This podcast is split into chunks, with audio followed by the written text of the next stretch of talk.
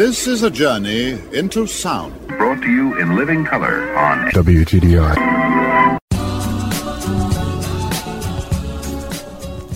I'm Tonio Epstein. It's the Magical Mystery Tour. Join us as we dive into the heart of things, exploring new ideas and new ways of seeing and being in this wondrous, crazy world we share together. Lying on your back in the grass, you can't see a thing except for the clear blue sky, a few cotton wool clouds,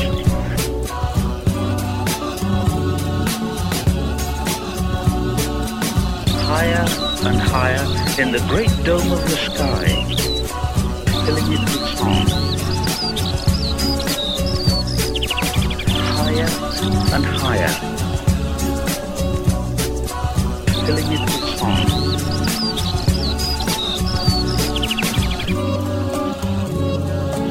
sound quite mad, don't they? My guest is Rick Haltermann. He's the author of Curriculum of the Soul, a wonderful book. If you haven't checked it out yet, I strongly encourage you to do so. And you can find it at his website, which is curriculumofthesoul.com. And it's truly a wonderful, wonderful book. It's full of wonderful poetry and wonderful photographs because Rick is also a wonderful photographer. And it's full of essays on numerous essential topics in the realm of the soul and our relationship to this, what we might call this unseen world that is pretty much overlooked by this materialist, consumerist, capitalist world that we live in today. Yeah, and that's actually a, a perfect doorway to enter. And you're going to be a wonderful participant in this conversation because I think we need to talk about sort of the setup. And I don't get into it so much in the book, although it's certainly in there, but the setup of our lives and then, you know, what do we do to get back to a soul centered view versus that very point of view you were just discussing as far as the materialistic, capitalistic culture, which is kind of the ego centered view. So the setup you know, we're born obviously with a body, we have parents. So that's kind of the close environment that we have. And hopefully we learn to figure out how to deal with our bodies, how to work with our parents, and at a certain age start to discern, hopefully as we get older, what were the great things that we got in our childhood? What were the kind of awkward things we may have gotten in our childhood? And how do we clean all that stuff up? So that's the close part. So, first, why don't you comment on that in terms of how you see this sort of creates who we are. Well, I totally agree with you. That is what we do. It's the journey of the human being. And when we're born, we're kind of blank slates, these sponges that literally take in everything around us without any boundaries of the experience we're having with our parents and the people around us, other things around us usually living things that are moving and interacting with us, whatever we experience with them becomes the foundation of the stories we tell about ourselves and the world around us and our relationship with that world around us. And as you said, there can be many wonderful aspects of that. And there are also almost always plenty of kind of disastrous and very uncomfortable and dysfunctional aspects of that. Yeah, so that's kind of the, I think, the primary layer. And then the second layer that gets added onto it are all the cultural things that will start showing up. And a lot of times, of course, through our parents and our siblings, but through our friends, you know, the family's friends, all that, and whatever cultural beliefs and all kinds of things in which basically, as an individual, each one of us are making decisions and really creating beliefs as far as how are we going to navigate the sheer immensity of all of this input. Does that make sense to you? Oh, absolutely. So, what you're talking about is there are layers of culture, yes, layers of intimacy. And we begin with our inner cultural layer with our parents. Mm-hmm. And then after a while, our parents start taking us out into the world and we start developing a relationship with our wider family and friends. And eventually, as we get older, we venture further and further out into the outer world. So there are all these layers, nested layers of culture, of the world, you know, whatever labels you want to put on it. But yeah, they have a profound influence and effect upon us. And until we're considerably older, we have no idea of the effect they're having on us. We think it's all normal. That's what's so fascinating. In my particular family, none of us were actually physically touched by parents at all. And I don't know if it's generational or just my parents. All I know is by the time that I was starting to get involved in relationships around college, I was realizing that it was kind of strange because I really didn't know that you touch, say, your partner, you know, beyond, say, you know, a sexual context, just in terms of a way to communicate, a way to reassure, a, a way to feel human. So there was this interesting belief that I had that I ultimately had to unravel and still probably dealing with even to some extent now because like I'm with a partner at the moment who absolutely adores touching and so a lot of times can be like, whoa, what's this all about? What's going on? Why am I being touched? That kind of thing. How have you dealt with that? Actually, initially it was awkward because I just didn't have any context. So, how do I deal with this? As I've gotten older, you know, I realized like, oh, this is in fact much more normal behavior than I ever, ever imagined. And so I've kind of fallen into it because in the past it was always, this is just strange. I don't even know how to react. You know, I don't even know how to accept or reject or anything. Now it's so much easier to accept and feel a certain kind of vulnerability and not feel any kind of judgment going on. So, in essence, all these beliefs that you and I are talking about right now, they literally become the lens for how we look at the world. And that could be, for instance, the fact that, you know, I'm a white guy, and this would be all very unconscious kind of stuff. Well, as a white guy, I can do this, I can do that. And then I start encountering, you know, like going into, say, a racially diverse culture and realize, like, oh, maybe it isn't the way that I thought it was growing up, and having to readjust those kinds of things. And we live in such an interesting time now to see how a lot of those sorts of beliefs are getting unearthed and really looked at in terms of implicit bias, racism, misogyny. Those sort of things are really getting unearthed because those are cultural beliefs that ultimately cause harm to other human beings and therefore, in the long run, are not particularly useful. You know, all of what we've been talking about pertains to the creation of meaning. We create meaning through our experiences and we do it unconsciously, don't we? The process of meaning making is pretty much done automatically and unconsciously. I think our brain is kind of hardwired to integrate information.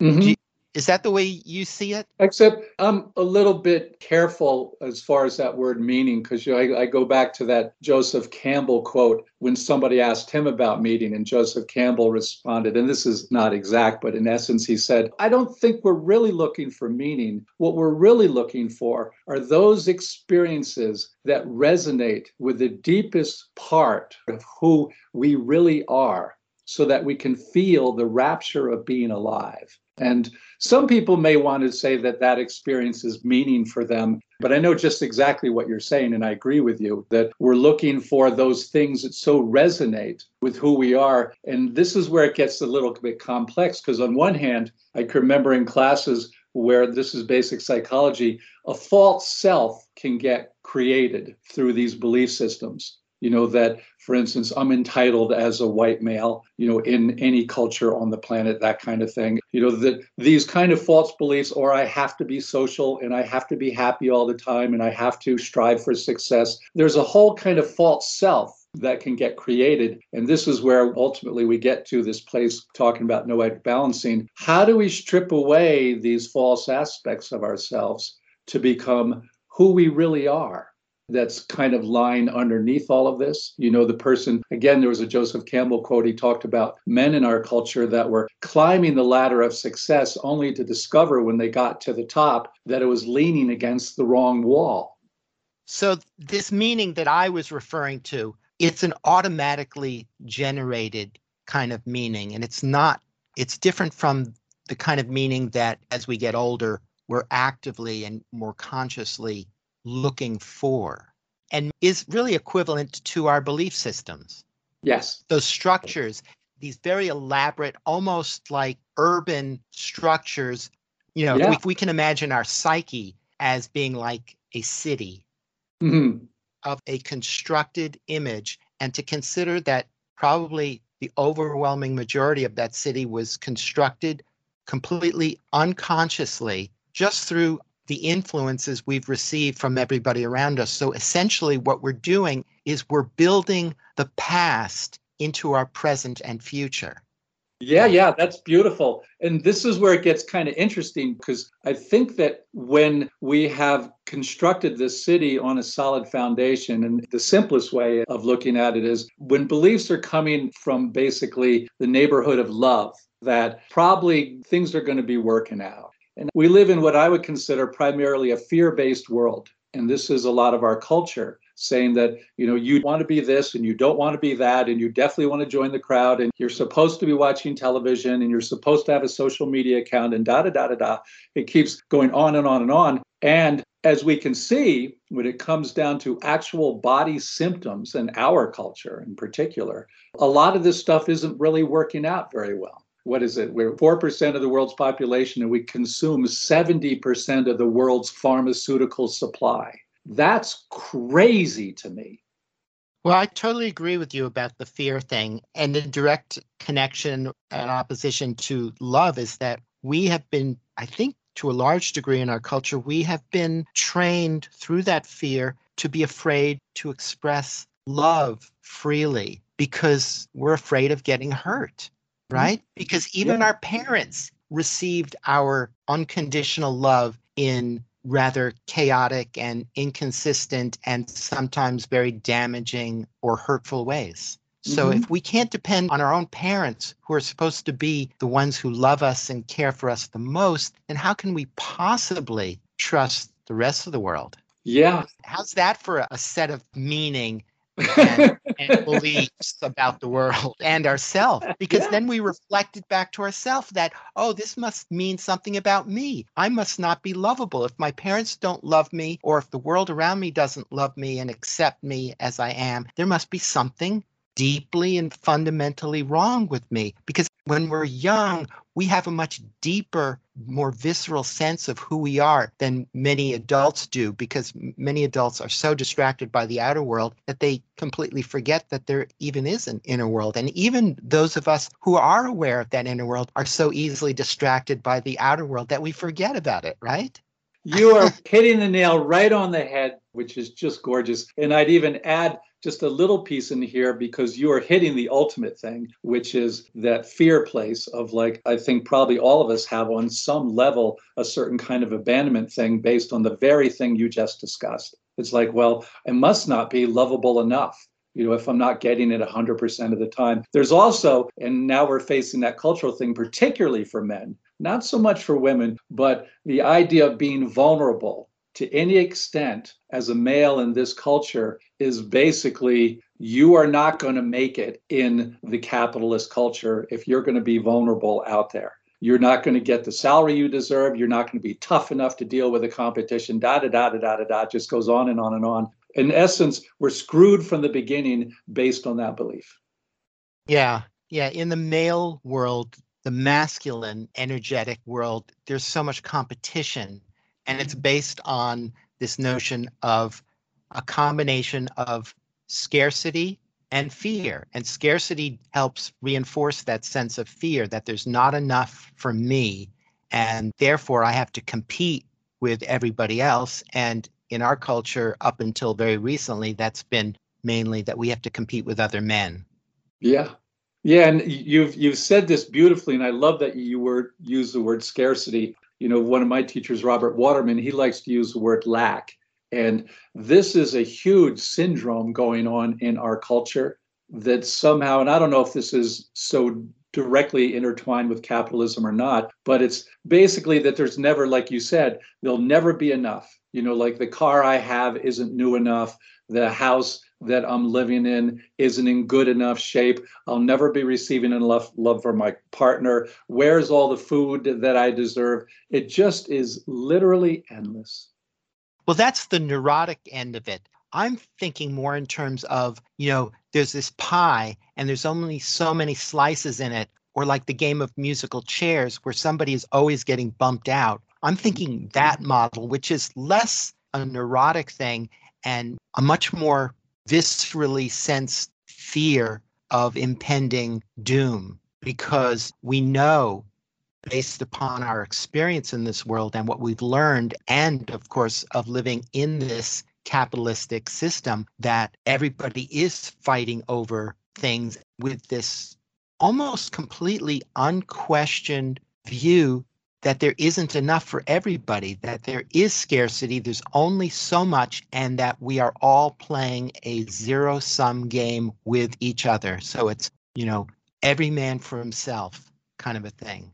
Yeah, and, and I think we're talking kind of the same thing because it seems to me this would be one of the beliefs that keeps capitalism rolling on the tracks, this very thing you're talking about.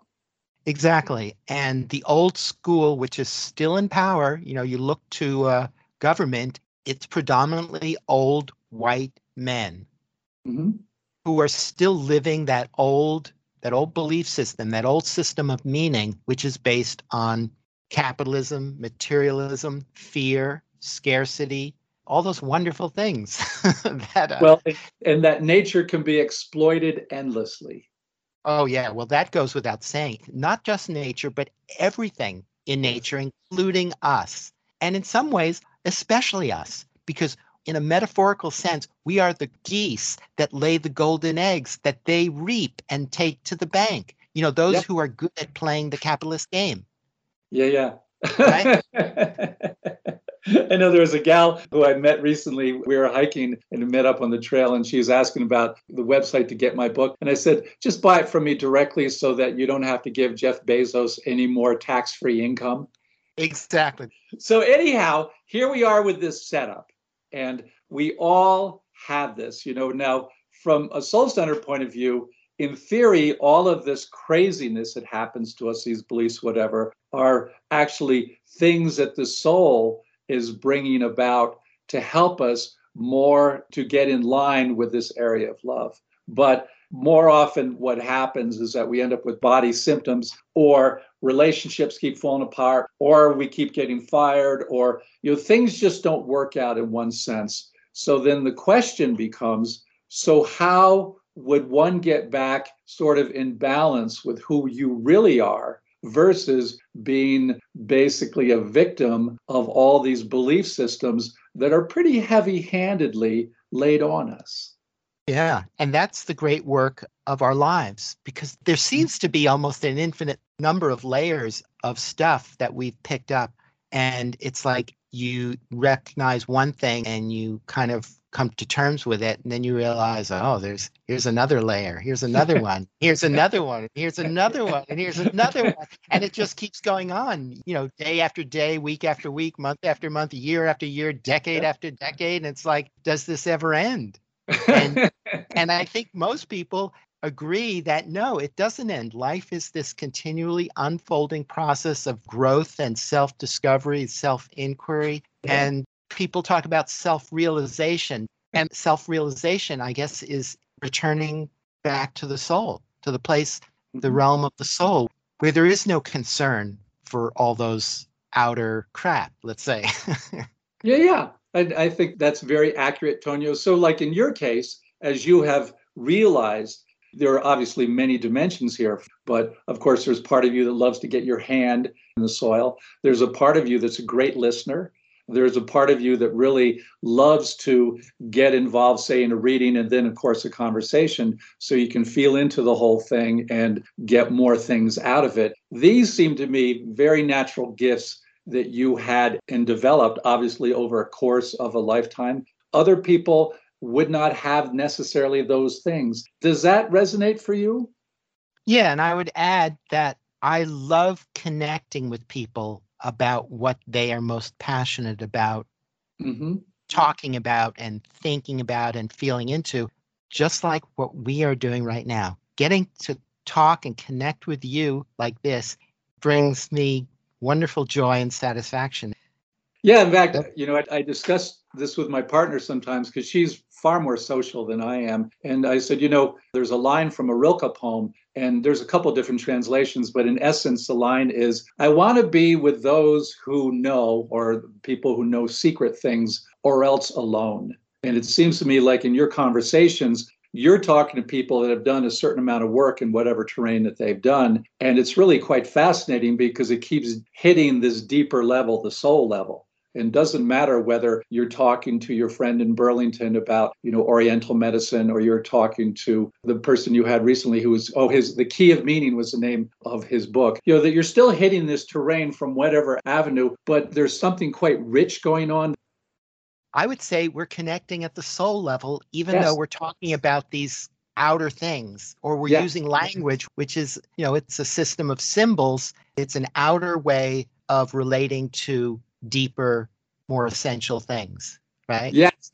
So now we're going to get really into the noetic balancing thing. And I'll just give you a quick little history. There was a guy by the name of Phineas Quimby that was in your neck of the woods up in New England. And this was in the late 1800s. And he had the consumption, which was tuberculosis. And so they put people in sanitariums at the time and, you know, for whatever length of time to, to get cured, if that was possible. And he was out during his stay at the sanitarium. He had a buggy with a horse and he was out on the roads, you know, just going for some fresh air. And at some point, he lost control of the horse, went crazy for whatever reason. And he had to, you know, obviously get it back under control. Otherwise, there'd be a big wreck. And he did get it under control.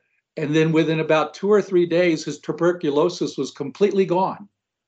And he was fascinated what happened and so he started doing research. I guess he was a good friend of the woman who started the Church of Christian Scientists. And they believed in, you know, the idea that the body has all the tools to really take care of whatever, you know, heal itself. So he started getting into this kind of energetic terrain as far as if he could find this certain energetic spot inside of himself first of course you know to be able to heal himself but then he started seeing clients. And you know and this is of course more in in the context of that day. He was bringing in what he would call the christ energy and not in the way that religions would really think of it today. But he would bring this energy and then clients would show up and then they would get healed. So then by the 1950s and 60s this had evolved to where they were putting clients on like a massage table and they were starting basically to work in the energy field around each client.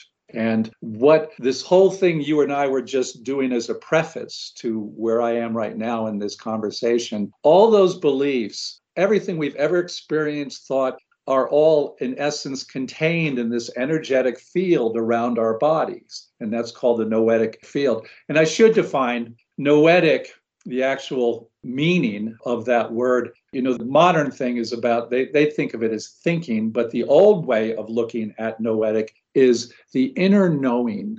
So the idea of this particular practice is how do we get into the inner knowing? And in essence, what it's doing is how do we erase the false beliefs so that whatever you know this person who they really are that inner knowing that can be revealed all by itself. Because remember, and, and I know you used this quote before in our previous conversations when Rumi talked about our job is not to seek for love, but to find all the barriers that we have put in the way. Does that Yeah. make sense? Oh, absolutely.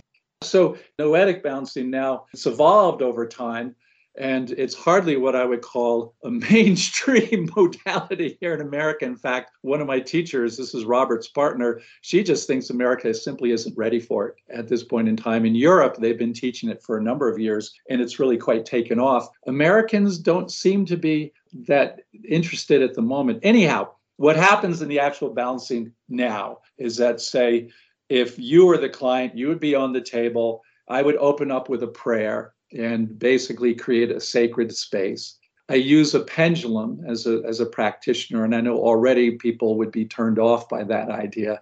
But this is goes back pretty far in terms of how to detect certain energies.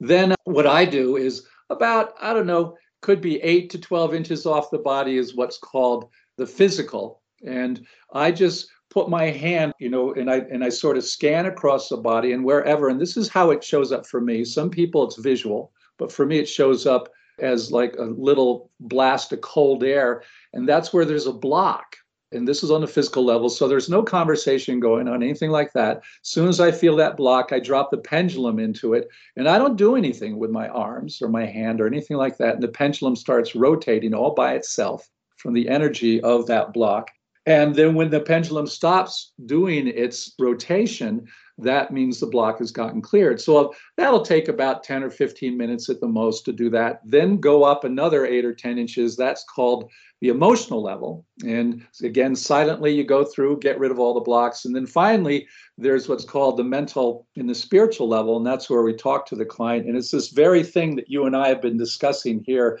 is start unpacking those beliefs. And in essence, at least for me as a practitioner, I can feel from those first two levels, from the physical and the emotional, I can feel the places where there have been blocks, and then I can ask questions accordingly based on that. And this starts getting into the chakra system. And for instance, if there was a bunch of blocks around one's feet, then I would be asking questions of, so tell me about a time when you didn't have a place in this world, or you're not sure of your standing in the world, that kind of thing. It gets really almost like using like metaphor and pun. At least this is how I approach it. So then we basically start unpacking these core beliefs that really don't come from love. In fact, I was bringing up a, an example just the other day of somebody who was from Thailand. This was a client, and I was having the hardest time trying to break through and to get any kind of response on any level. And I'd ask all kinds of questions, and it was always this kind of like, "No, everything's fine, everything's okay." And what about this? No, and it just go on until finally, you know. And I knew enough of the story of this particular person. He had grown up; the parents had long since left. He had been raised by a grandfather who had a huge military background. So everything was chores. There was no nurturing, it was all chores. And then I ended up, because what we do is we use forgiveness, self forgiveness, as this is the way to clear. And then, of course, with, with the help of the pendulum. So I said, so, okay, let's try this one. I forgive myself for believing there's no such thing as home.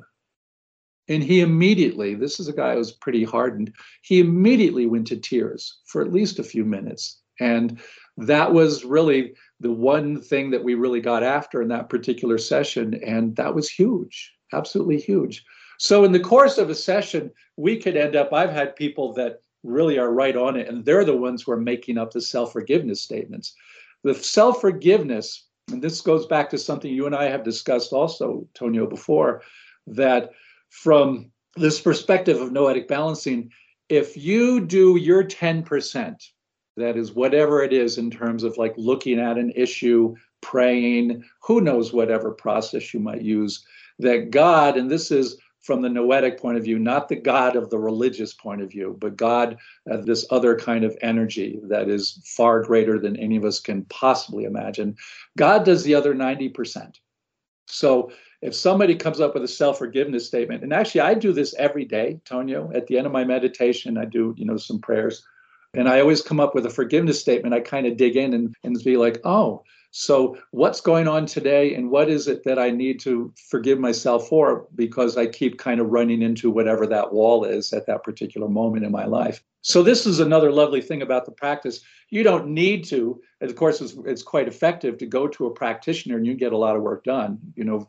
like my partner, she had just gotten a balancing from Carrie, who's Robert Waterman's partner, Carrie Thorne and she came back she said this is like therapy on steroids. And i said yeah i had a client that said this is like nine months of weekly therapy done in an hour hour and a half. Because we're never very interested in a story per se although it's interesting.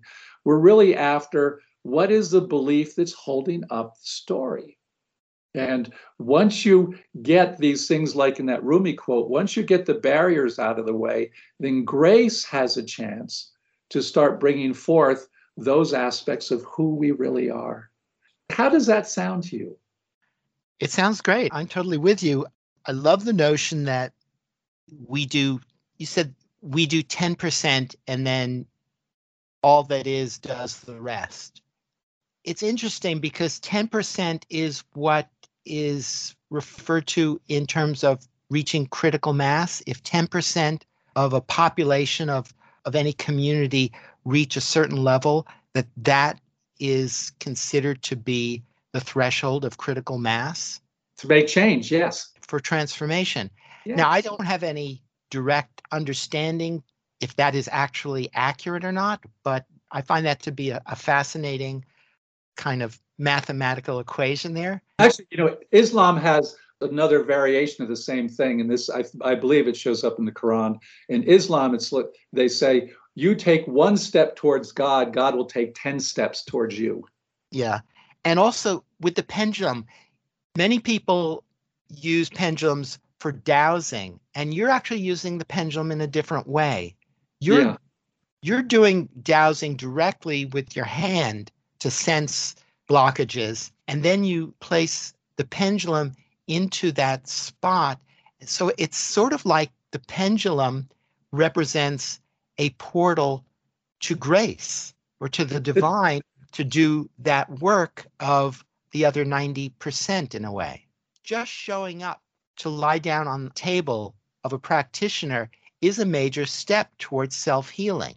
That's absolutely true. In fact, I had a client way back when who used to tell me, she said, Oh, Rick, you know, as soon as the appointment's made, I can tell it's already working on me. Yeah. but the other part of this too, and this gets into the practitioner side, just like with any practitioner with any modality, we have to get to like such a complete neutrality. Right. We have to get out of the way of what's possible for the other person. That's Because- exactly right. So Yeah. that, for instance, we don't do any kind of balancings on anybody that would be like, for instance, an intimate partner or anybody in our family, because we already have our karma mixed up with those people. Right. We would have to quote unquote recuse ourselves. Yes, exactly. That's good. so, as you can see, there's this very interesting process going on. And I think this goes back to that Phineas Quimby thing I was saying before that as a practitioner, I'm there in as neutral a place as possible so that these other energies can do their work. I'm trying to work with grace and that 90% or whatever simply by opening the doors and then let grace do what's necessary after that point. You mean let the client call forth the grace unto themselves Yes, without, exactly. without you adding any further impediments to the process. exactly, Tonio. Because all we're doing, you know, the teacher I had for this balancing thing, she said, we're just unpacking boxes. So if I might start with something as general as, I remember I had a client once, it was a woman, and there was a fear about really speaking her truth, is what it came down to. And you know, the thing about balancing, it can really get into wild areas like past lives and those sorts of things, whether you believe in you know, or not. But in her case, she really was running some interesting belief that she had been a witch in a previous lifetime and had been burned at the stake for speaking her truth. So, you know, of course, that would lead right into I forgive myself for believing that my life will always be on the line whenever I speak my truth.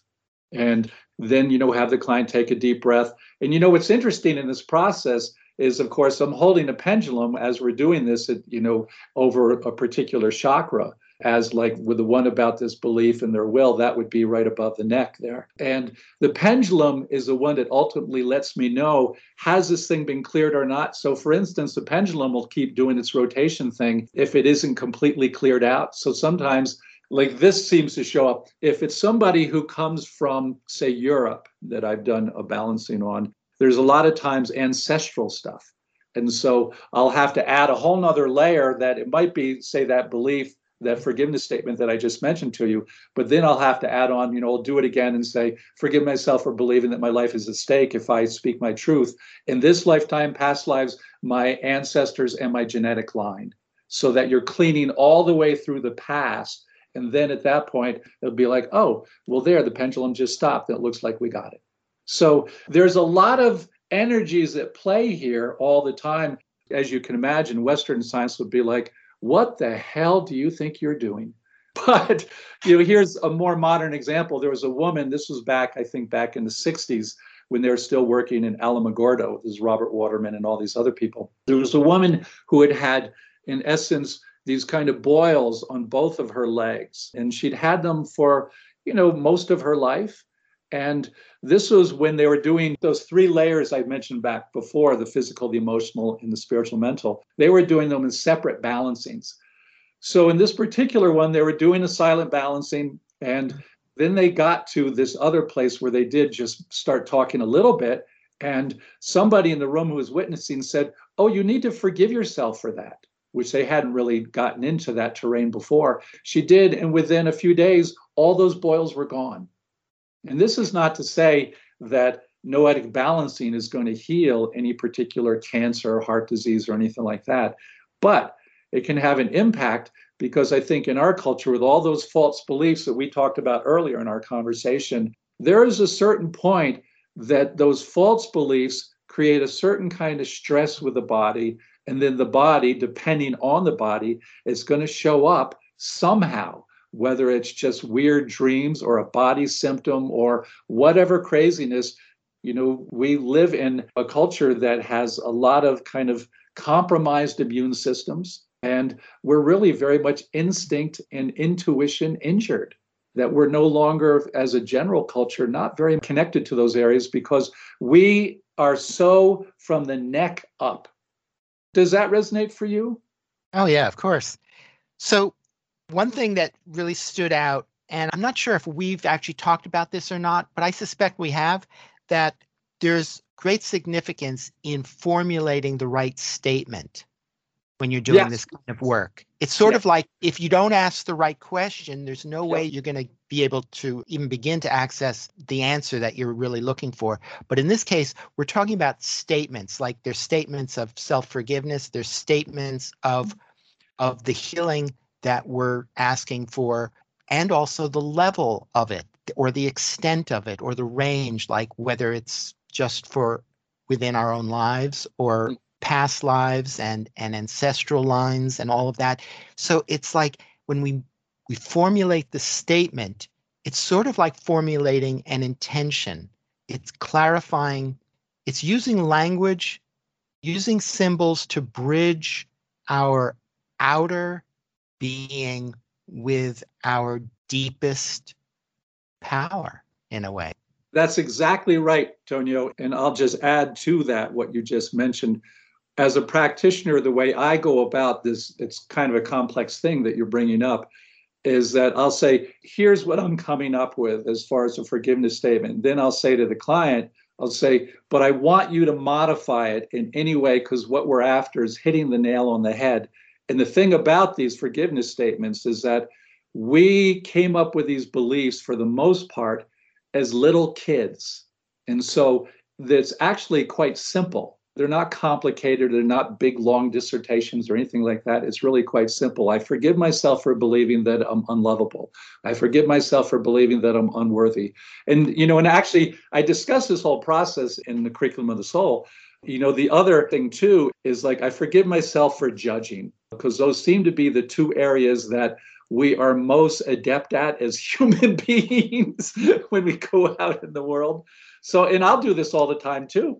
You know, out in the world, it's like, you know, I forgive myself for judging the physical condition of that person because clearly I really have no idea what the backstory is. You know, if I saw someone in the grocery store, that kind of thing. So it's, it's sort of like, and this is where Ho'oponopono that we've discussed before, the Hawaiian practice comes in. How do we keep this whole thing clean? All the time in whatever tools. And it could be as simple as instead of doing the forgiveness statement, it could be, I'm sorry, forgive me, thank you, I love you.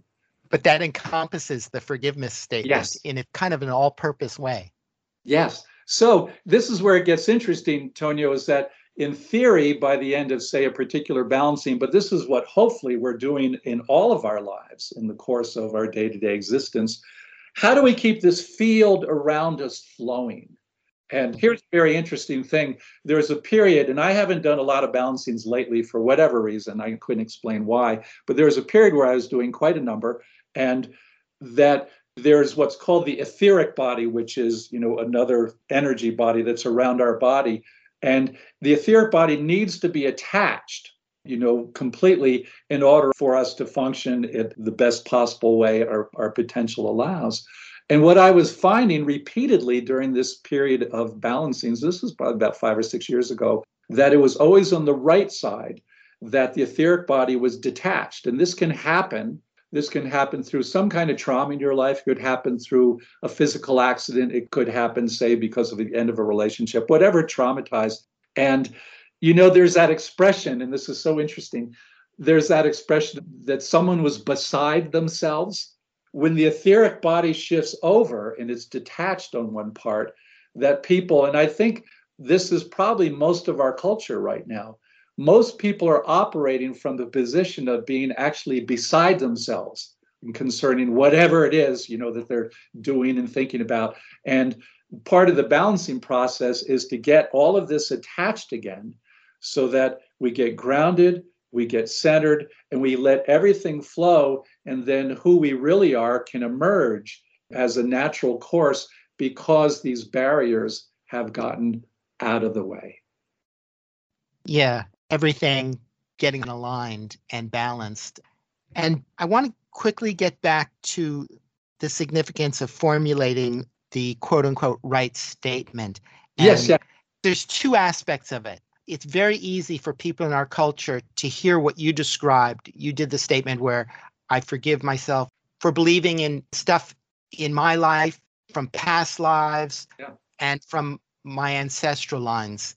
And I can see how many people in our culture would be, oh, that, how can you possibly expect that to work just by saying that? But when you hit upon the right statement, you can feel it. It's like when you hit the nail right on the head, you feel that you've done it. You don't get that from seeing it, you get it from the feeling you get from it. Yes. So when you make the right statement, because a lot of times as you were describing, you're kind of fumbling around and you're waiting for the client to go, yeah, that's it. And mm-hmm. when you hit the right statement, whether you're doing it with yourself or you're waiting for your client to acknowledge something, you feel it. You absolutely feel it. And when you feel that connection, that's when it's kind of like when the pieces of puzzle snap into place together in wholeness. There's this tremendous sense of satisfaction that is felt viscerally resounding through like every cell in the body that yes that's it and, and that's so true Tonio it isn't always for instance as somebody goes to tears but i remember once i had had some dream which i couldn't possibly recall at this moment and sometimes after a dream, you know, and this is during my meditations in the morning, the meditation, that I'll try and come up with a forgiveness statement if the dream is heading in that direction. And I can remember the forgiveness statement still, this was years ago. And the forgiveness statement was I forgive myself for believing that others can love me more than I think I'm capable of loving myself. And I can feel that right now. You know, there's this like real sadness going like, oh my God, and I knew I'd hit the very thing that you're just talking about, that sensation, because you know it's almost like a certain weight has been just lifted off your shoulders, or you've hit some kind of essential truth. You're just like, wow, the world just completely changed. That's amazing. And you can't really describe it more than, you know, like I've had clients get off of the table and say, oh my God, Rick, every color in this room looks completely different and deeper to me than I've ever seen before in my life. Right. Another really good metaphor is if you have a keychain with tons of keys on it and you're trying to open a lock and, and you're trying all these different keys, there's only one key. And when it works, it turns and it unlocks the lock. And then you yeah. can open up the door. And it's that simple. Yes. Yes. And this is a thing that I found so amazing because actually, you know, there's a book group in Fort Collins, a group of wonderful women. They've been working with my book for four years now. And they were just finishing up this whole section on spirituality, and they were really having a hard time with the overlay of their religious backgrounds. And they were saying, like, so Rick, how do we deal with stuff like forgiveness and things? I said, well, all I know is I, for instance, had the influence of being like my parents. This was interesting. They would drop myself and my siblings off at a Sunday school. This is at a, a Reformed Protestant church. in his upstate New York. And then we would go straight from Sunday school to the church service itself. And then my parents would pick us up after. They never attended any. Anyhow, so when I was talking to these women in Fort Collins, we were doing a Zoom thing, and they were saying, like, so what do we do with forgiveness? I said, you know, it wasn't until I came across this idea of self forgiveness, this lovely, you know, because I think a lot of churches will teach this idea that we have to forgive our enemies, we have to forgive whoever has somehow trespassed against us, that kind of thing. Then, when I came to this rather private and lovely thing of, oh, I can actually be sitting there. I could be doing anything. I could be watching television. I could be in the grocery store and I can come up with a forgiveness statement silently, privately, and I can keep this whole process going all the time. That's amazing to me, the thought. And I think this leads into when you and I had that conversation about Dr. Hew Len, the Ho'oponopono guy, of taking 100% responsibility, which is very much connected to this very practice of how do we show up in the world? And even though I may not know, like for instance, all of the intricacies or what it would feel like, for instance, to be a Palestinian living in an occupied territory, what do I do to respond? And it could be with Ho'oponopono or, you know, I forgive myself or whatever that would be related to this thing. We always get to be present enough to show up for anything that happens in our lives and even out of our lives so that we're keeping it clean all the time. What do you think of that? Yeah, that's a beautiful thing to be doing and to aspire to.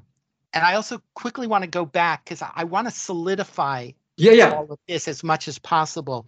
In our materialist mechanistic culture, we have this tendency to look for physical mechanisms that will create or cause a healing, like our Western medical approach, we have come to believe that a pill, there has to be a pill or an injection mm-hmm.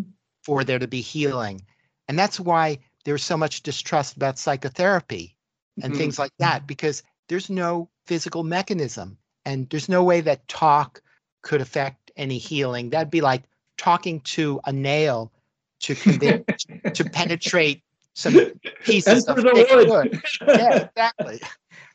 But it's not that there's anything wrong with the mechanistic view of the world as long as it's balanced and made whole with the unseen and energetic and all the other aspects of existence that is routinely either ignored or rejected in our mechanistic culture.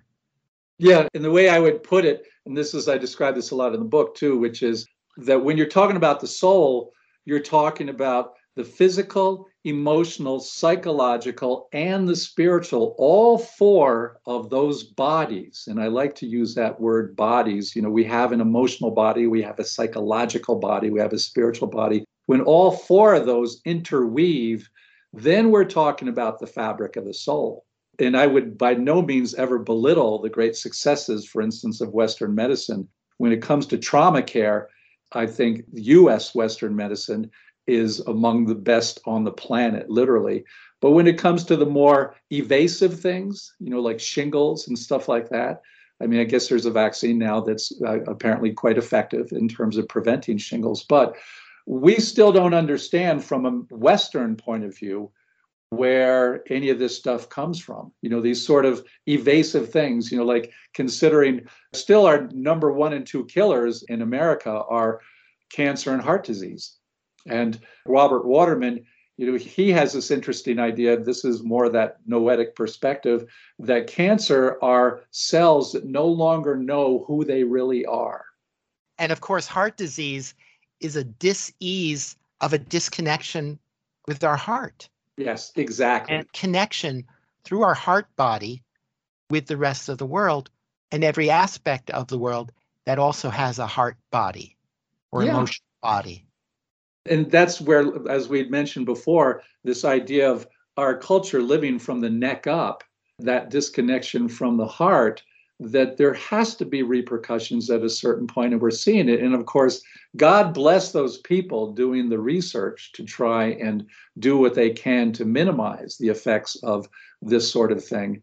But this is another interesting piece. And I don't know if in the mystery school that or in, in, your spiritual background you had this kind of information which to me was a revelation and this was in the mystery school with robert waterman and he said instead of taking a body symptom as you know diagnosis which is how western medicine goes about it take it as information and then what do you do at that point because the thing is with diagnosis then you have now literally collapsed the world of possibilities. So, for instance, my mother, she used to do this, not so much lately, but she would say she had neuropathy in her feet, i.e., a, a deadening of the nerve endings in her feet and her toes.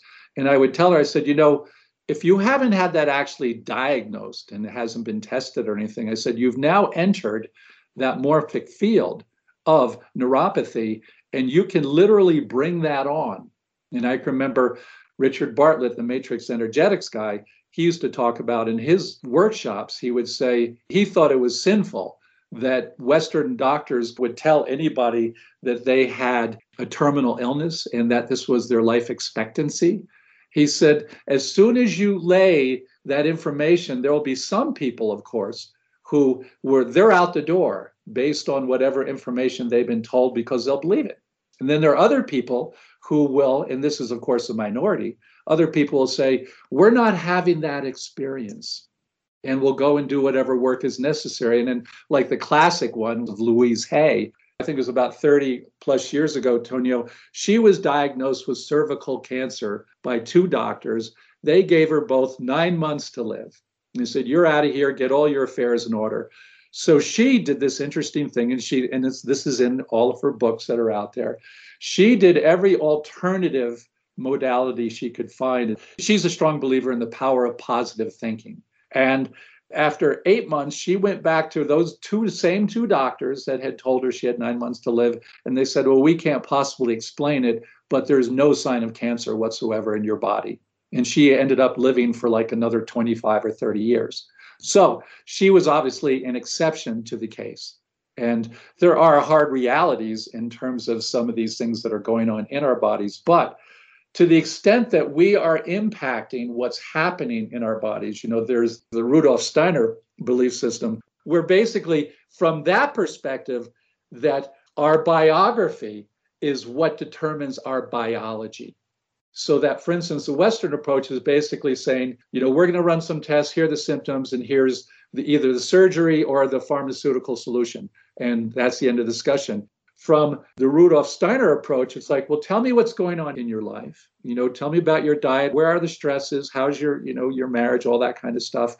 And then to see where that might have an impact on what is showing up in the body. Now, I remember in the old days, when Barbara Brennan was doing any work, she used to be a NASA physicist, but she got into therapy and she was doing a lot of kind of a, you know, early energy work. And she was discovering that if there was a block, something happening out here in the field around our body, if she could clean that up first through you know whatever method she was using at that time then she was able to forestall or to either eliminate or prevent the possibility, say, of a liver cancer showing up, things like that. So, got very interesting. So, we're getting into this idea of the subtle energy field. And to what extent are we playing? Like, I was having a conversation with that gal I mentioned who I met hiking, and we are just talking about this general area of abundance. Of course, one could get degrees and one could become, you know, an anesthesiologist or something like that and have a fancy Lexus and doing all that kind of thing. But there's there's these other other ways of going about it through gratitude through healthy living through doing this forgiveness work doing all this stuff that the world it seems to me if you're getting in sync with the world will give us what we need not necessarily what we want but what we need. And, and i think you might be a good example tonio in your own life. I don't think that you live particularly extravagantly. Is that right? You're right. Perhaps perhaps more so than than you realize. But do you find that you still have pretty much everything you need oh absolutely in fact i have more than i need i have yeah. way more than i need i mean i look at the technology i have and the amount of food i have and the space that i have and it's way more than i need i mean i could live quite well with much less and i probably would live even better without a lot of this stuff. It's just that I've I've become very habituated to it. And and you could say, you know, once you get a taste of something of certain things, it can be hard to let go of it. Like both of us are old enough to remember, you know, lived through the evolution of the telephone and the answering machine and voicemail and and email and texting and cell phone. I mean, I remember when answering machines first showed up and I was like, I don't want one of those things. And then and then once we we finally got one because we realized that we're missing all these calls and people were saying, Well, I tried to call you and blah blah blah. and then couldn't imagine not having an answering machine and then there's voicemail and then email and and now, you know, I don't have a cell phone, but people who have cell phones now, they can't imagine not having a cell phone and being able Right. to be reached or to reach somebody wherever they are. And me, I still feel very strongly about the telephone. Get thee behind me. I don't want a telephone attached to my hip. I don't want people to be able to call me and distract me and interrupt my life at any possible moment. Yeah, and you know this is interesting because I was bringing this topic up with my partner the other day, and I was talking about how much our culture is embroiled in a certain kind of telemetry in terms of all these electronic devices, and to what extent is that having an impact? And I don't know, you know, for people measuring this kind of thing. But if you, for instance, are having a smartphone up to your ear next to your brain for say an average of an hour a day what are those kind of frequencies what are those things doing to you in the long term uh, you know like i had a friend who used to run the er here in northern new mexico in taos and she would talk about the telemetry that existed at the hospital and she said she could feel it every time she walked in that building. That we live in this crazy culture and like to the point that you were just making about these things said i think interestingly what's happened with our culture and this is not my idea this is actually i think it was a, a management consultant named meg wheatley and she said we have taken on as attributes as humans we are now mimicking more technology in terms of speed and efficiency and you know wanting to be busy and losing in the process the human attributes of caring and connection. Does that resonate for you? Oh yeah, and and by the way, whether you're aware of it or not, the Russians and the Scandinavians have been doing extensive studies about what you were just talking about for many years now. And there's tons, tons of evidence, very, very clear evidence of the physical harm that having a cell phone up to your ear or even on your hip, the way how it affects your kidneys or, or things like that. That's thoroughly documented and studied over there, but none of that information gets to the US. The media won't touch it. Absolutely will not touch it, even though it's totally out there and available. The US media will not touch it with a thousand mile pole. well, and I, and you already know the answer to that. So Yeah. what what happens is that over here in the US, everybody can claim plausible deniability. Uh huh. Well, and it's also it's keeping the wheels of capitalism absolutely greased. If we start really questioning so much, you know, in that piece that I had sent to you, and this is, you know, a concern for me, and this is very much still connected to noetic balancing because we're trying to get into, you know, this is sort of the the Oriental Chinese medicine view of things that our natural systems are really quite astonishing in terms of what they can do. This isn't to say they can do everything, but you know, in terms of intuition, you know, like I can do a long distance balancing with someone from, you know, I'll be here in New Mexico and someone in Hawaii and have exactly the same results as doing it in person. Because now we're really getting into the whole quantum physics of all this sort of stuff. It's quite astonishing what's really available, yet we seem to be relinquishing so much for what I call the synthetic world. Yeah, I actually wanted to ask you a while back whether you can do your noetic balancing remotely with people Oh, yeah. and how you would do it. it's interesting, Tonio, that the process is basically what I do is I do a mock-up of a body, you know, so I have some blankets and I have like a doll's head, that kind of stuff, do the whole mock-up of the body. And I work with this mock-up in front of me as if that particular human's with me. That person is lying down the client wherever they may be on the planet. and they have either a phone or headphones you know and so they're in the very position that i've requested them to be in. And then because you know i'll have headphones on myself they'll have headphones or however they're they're responding then we can still communicate that way. And i just go through the exact same process as if i was doing it in person. And i'll be perfectly honest the first time i tried this i think it was with someone in oklahoma so it was a good state away. And I was continually amazed during the process, during the session, going, wow, this is really working. This is incredible. And this is like magic. So, anyhow, it works. And I don't know if it's the power of intention or, I, you know, there is, I'm sure, some explanation, but. We've talked about this actually in the past that. Yeah. We've yeah, talked, yeah. We've acknowledged that the whole concept of space and time are really constructs of the ego based world, of the physical based world, of yes. the collapsed world. And yes. that actually we live in both the collapsed world and the unformed world. Yeah, and I think Robert gets into whole discussions of David Bohm's implicate order and all that kind of stuff. But this other world that you're referring to is, in fact, this larger energetic world that is completely connected. And I know, of course, there's that kind of you know, colloquial saying of like, we are all connected. That's true, but more so than any of us can even possibly imagine. Do you remember Jill Bolte Taylor's book, My Stroke of Insight? Oh, yeah. And yeah, you what know, a great there, story.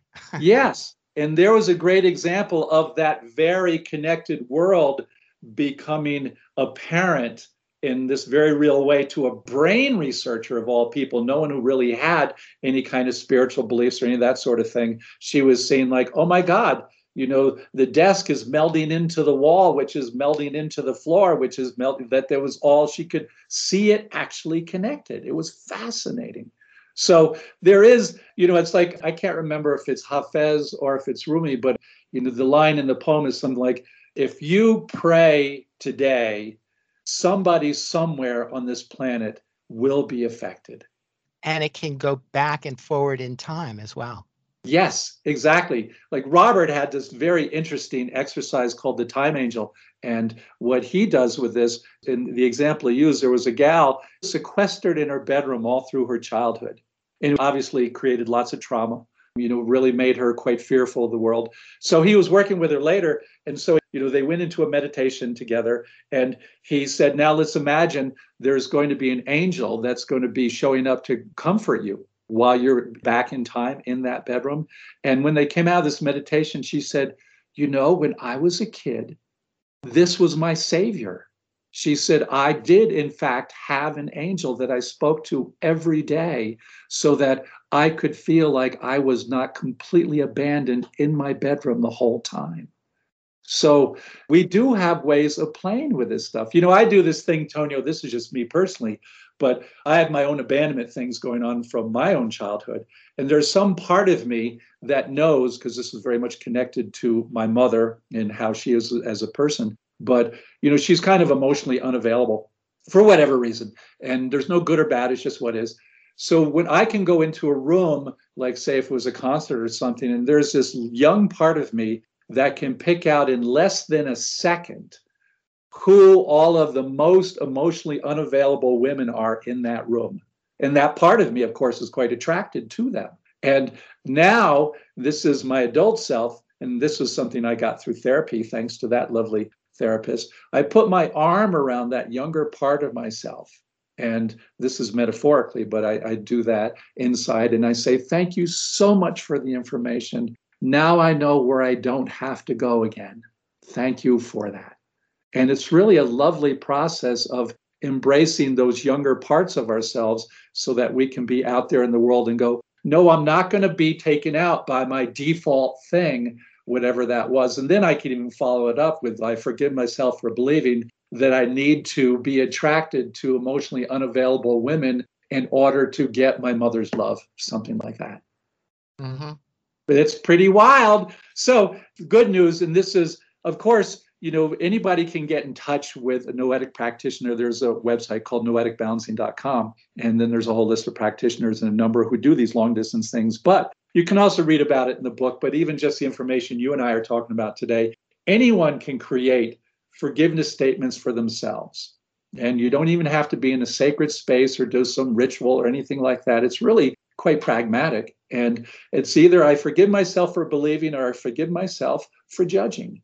And just play with that. And I, of course, you know, Dr. Hew Len would simply go, you know, just use, you know, I'm sorry, forgive me, thank you, I love you, you know, with anything that is creating a ripple in your life.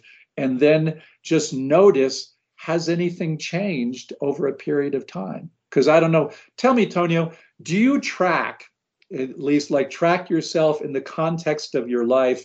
Not so much to the extent of like, oh, well, everything went great at the farmer's market this morning or something like that, but like tracking how you are reacting to the world, how you are being in the world, and if there's any modifications that you need to take that if you want to be sort of different in the world as you go about. Do you do anything like that? Um, I haven't been doing that. I've gone through phases where I've done that to some degree, but I tend to be more kind of disorganized than organized in that sort of a way. Yeah. Less systematic in the way I do things. But I go through phases where, you know, if I'm I'm exploring a certain practice, I will actually do it. But I haven't yeah. done anything like that in a while. My life has been kind of a a roiling chaos in a way lately. well, not, and, not, not really, but but a little bit. well, and so in relation to this, you know, unlike you, it's kind of haphazard. Like if something crazy is happening, then it's like, oh, so is this bringing up an old thing, whatever, and do I need to address it further? That kind of oh, thing. Yeah, yeah. You know, oh, as, yeah. as comes up, and the cool thing is, hopefully, I'm I'm hoping that most people over age 50 at least would have developed a certain bag of tools that you have so that when something comes up, you can pull out whatever tool to help you get you through. So, in yeah. relation to this tracking thing, you had mentioned, I think by email, that you had gotten back in touch with your spiritual community out in, was it San Diego? Was that where you were involved? Yep. And how was that seeing, you know, getting back in touch with those people and just sort of checking in and seeing, you know, have they continued on with their spiritual work and their studies? Or what's going on with their lives? Has that made much difference? Um, we haven't gone into that level of detail yet, but I found out about this Facebook community about a month after they had started it. So when I first went on, I read through a month's worth of stuff and I found it emotionally overwhelming in a really mm-hmm. beautiful way. Yeah. I just felt like my heart was like aching from just this like oh my people my people that i haven't seen and felt and been with for like 40 years. Oh my uh, god this is so amazing. This is incredible. Yeah. and, uh, and yesterday i did an interview with one of them. Oh great. And how did that go? It went great. This guy he does healing work or he does what he calls awakening intensives. He mm-hmm. used to be a, a Fischer-Hoffman process teacher, and he's done various forms of psychotherapy because one of his early things was when he started realizing or you know d- discovering himself as a child he realized he wanted to study psychology so he you know he followed that path and then realized that that wasn't it. That, that, was like the ladder that led to nowhere or, right, to, or, right. or to the wrong building. And then he had to, you know, make a 180 degree change into another direction. And he found the community that where I was. But he's he's probably about 10 years old, 10 or 15 years older than me. So I was 18 when I got there. So for me, it was is has been really amazing and magical and wonderful. And and I'm still in the early stages of reconnecting with some of these people. And the reason why I brought this up, and this is, you know, just peripherally related to noetic balancing, I don't do this on any continual basis. I have noticed sort of in general that people, you know, I'm now 68, I'll be 69 in October, that for the most part, people in my age range are not doing so great physically. And I've also noticed that there's not a lot that have done, and there's some, but I'd say the majority haven't done very much, you know, in terms of emotional, psychological, spiritual work at all. And, you know, just sort of watching the general culture and, you know, wondering like, so, it, and it's like I'm always hesitant to use the word hope because I think that sometimes can fall into the ego thing of like, well, I'm hoping for a destination, that kind of thing. I'd like to feel encouraged, I guess, that people are doing some kind of work because I feel like the culture in general is at a precipice. And this is the world culture in terms of like, you know, we've had hazy skies here for the last month, and this is from wildfires that are to the west of us and to the north of us. Are you getting impacted? Because I know that New York City, they have gotten impacted from this large fire that's in southern Oregon. Are you getting that as well? I'm not aware of anything here, but I have a book for you to check out. Sure. It's, it's called Wyrd. It's spelled W Y R D. Okay. I'm writing it down. Against the Modern World. And it's by Ramon Elani. All right. And you have to go to his website to get the book. I highly, highly recommend it. It's a very, very powerful and deep book. So the reason why I brought this particular avenue up is just that I have fellow practitioners that say, well, if everybody could just get balanced, a noetic balancing, we'd re- be living on a different planet. Then again, I think if everybody on the planet was touching dirt on a regular basis, we'd be living in a different planet. But it seems like right now, and this is the more cynical part of me, that we're like going to hell in a handbasket very quickly.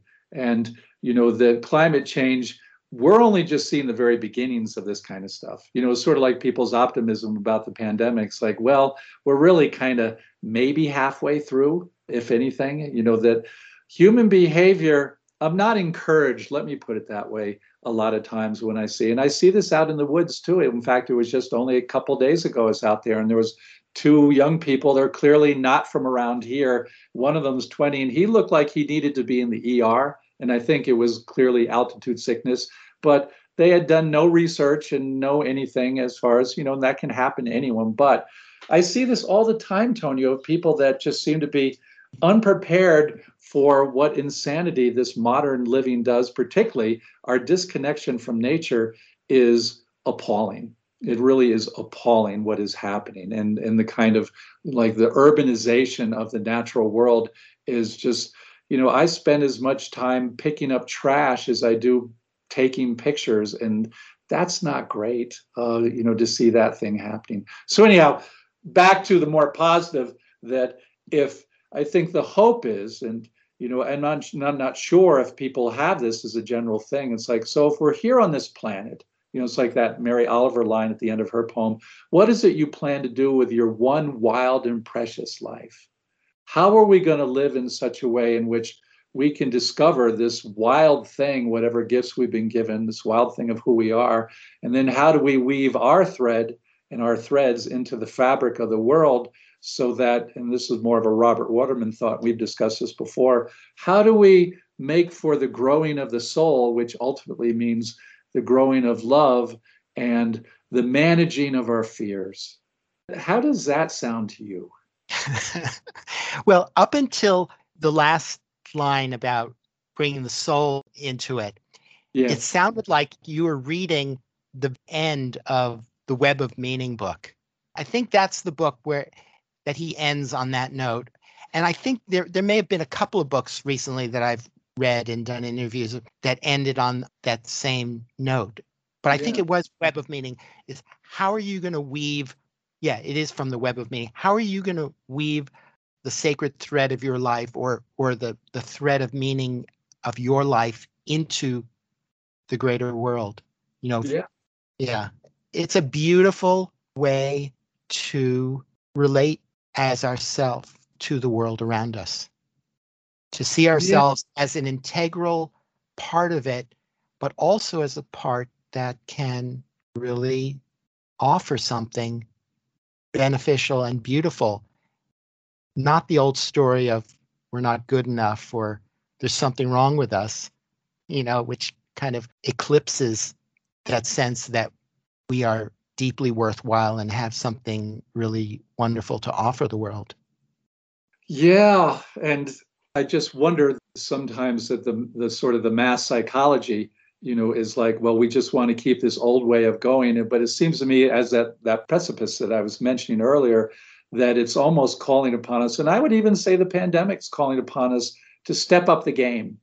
That in theory, we've been doing a certain amount of personal training, every one of us, whether it's on the physical, emotional, psychological, what, whatever levels that you're doing it, so that now the game we really are at a possible endpoint. And you know, I mentioned this to those dear women up in Fort Collins, the ones that were working with my book, and I was saying, you know, if I was to guess what the earth was feeling at this particular moment, the earth would be utterly delighted to lose the human species and continue on as it happily was before.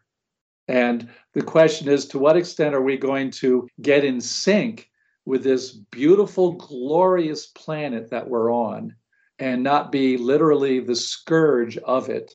And how are we going to first do that work internally so that we can clean up whatever disasters we've got going on inside, our beliefs in particular, like through noetic balancing, so that we can go out in the world. And, you know, the thing is, and not that I'm anti activism by any means, because I think they're great activists doing work, but it really comes down to our presence in the world. And I don't feel like I have to go out and discuss noetic balancing or anything like that. All I have to be is a certain presence, and energetically, that's what is actually bringing the changes about. Of course, the other work is important, and you know you don't want to belittle that, but it's our actual presence. And what are we going to do to make that clean so the rest of the world gets cleaned up as well?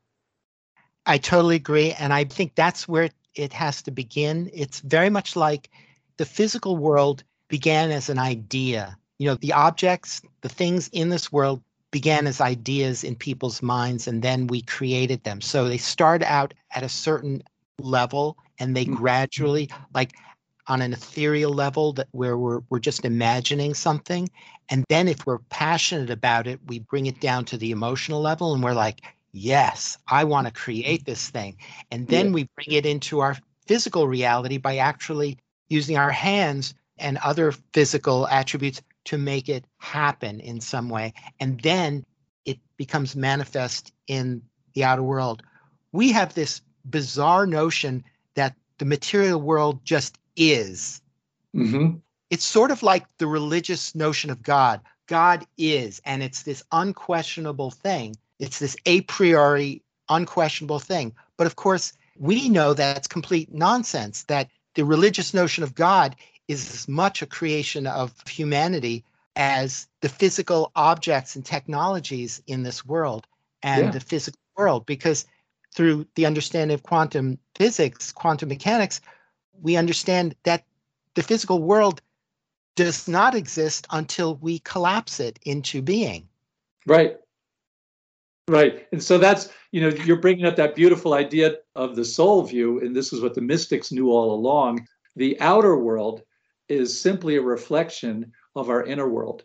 And to the extent that we're willing to go ahead and work with that inner world, is to the extent that we can actually modify the outer world.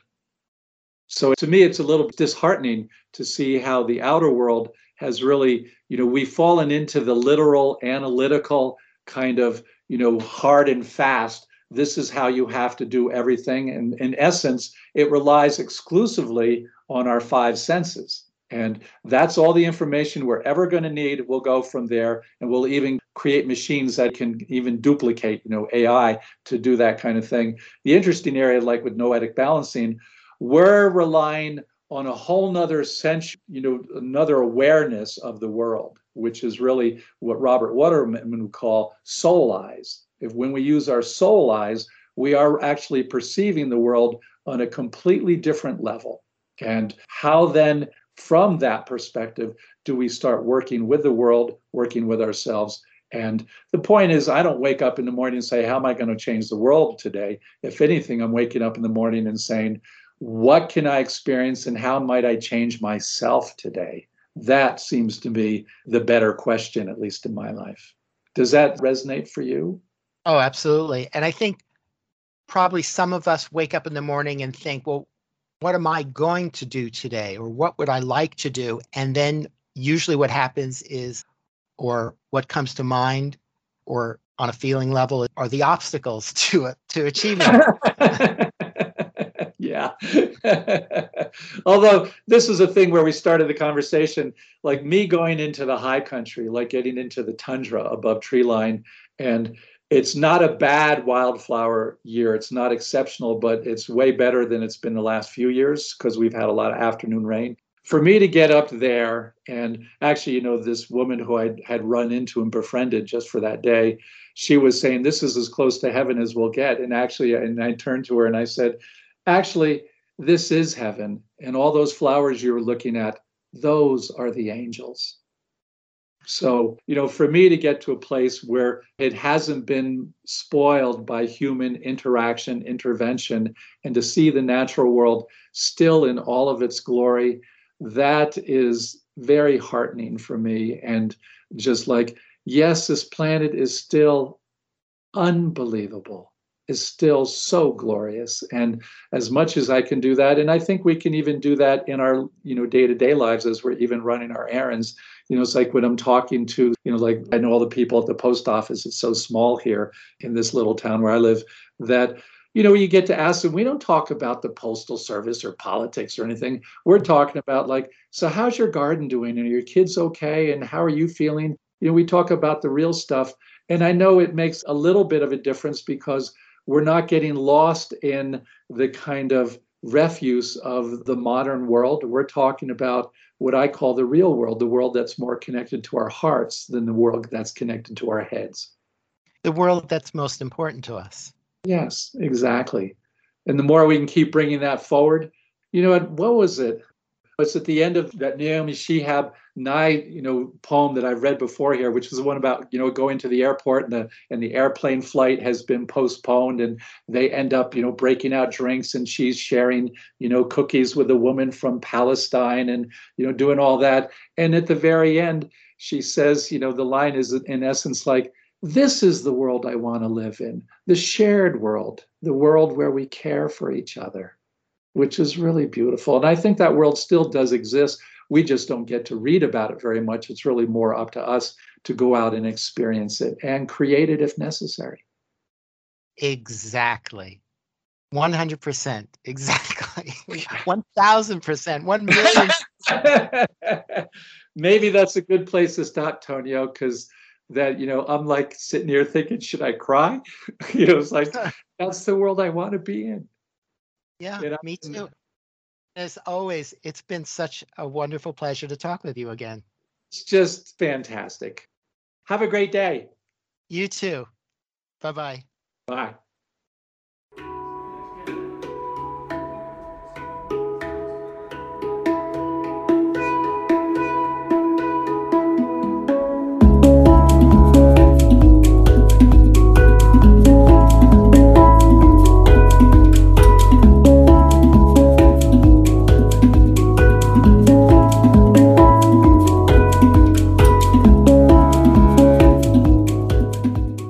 that's it for this Magical Mystery Tour. Thank you so much for listening. If you missed any of the show or would like to hear it again, you can find this and all Magical Mystery Tour shows at soundcloud.com slash WGDR. And until next time, take good care of yourselves and each other.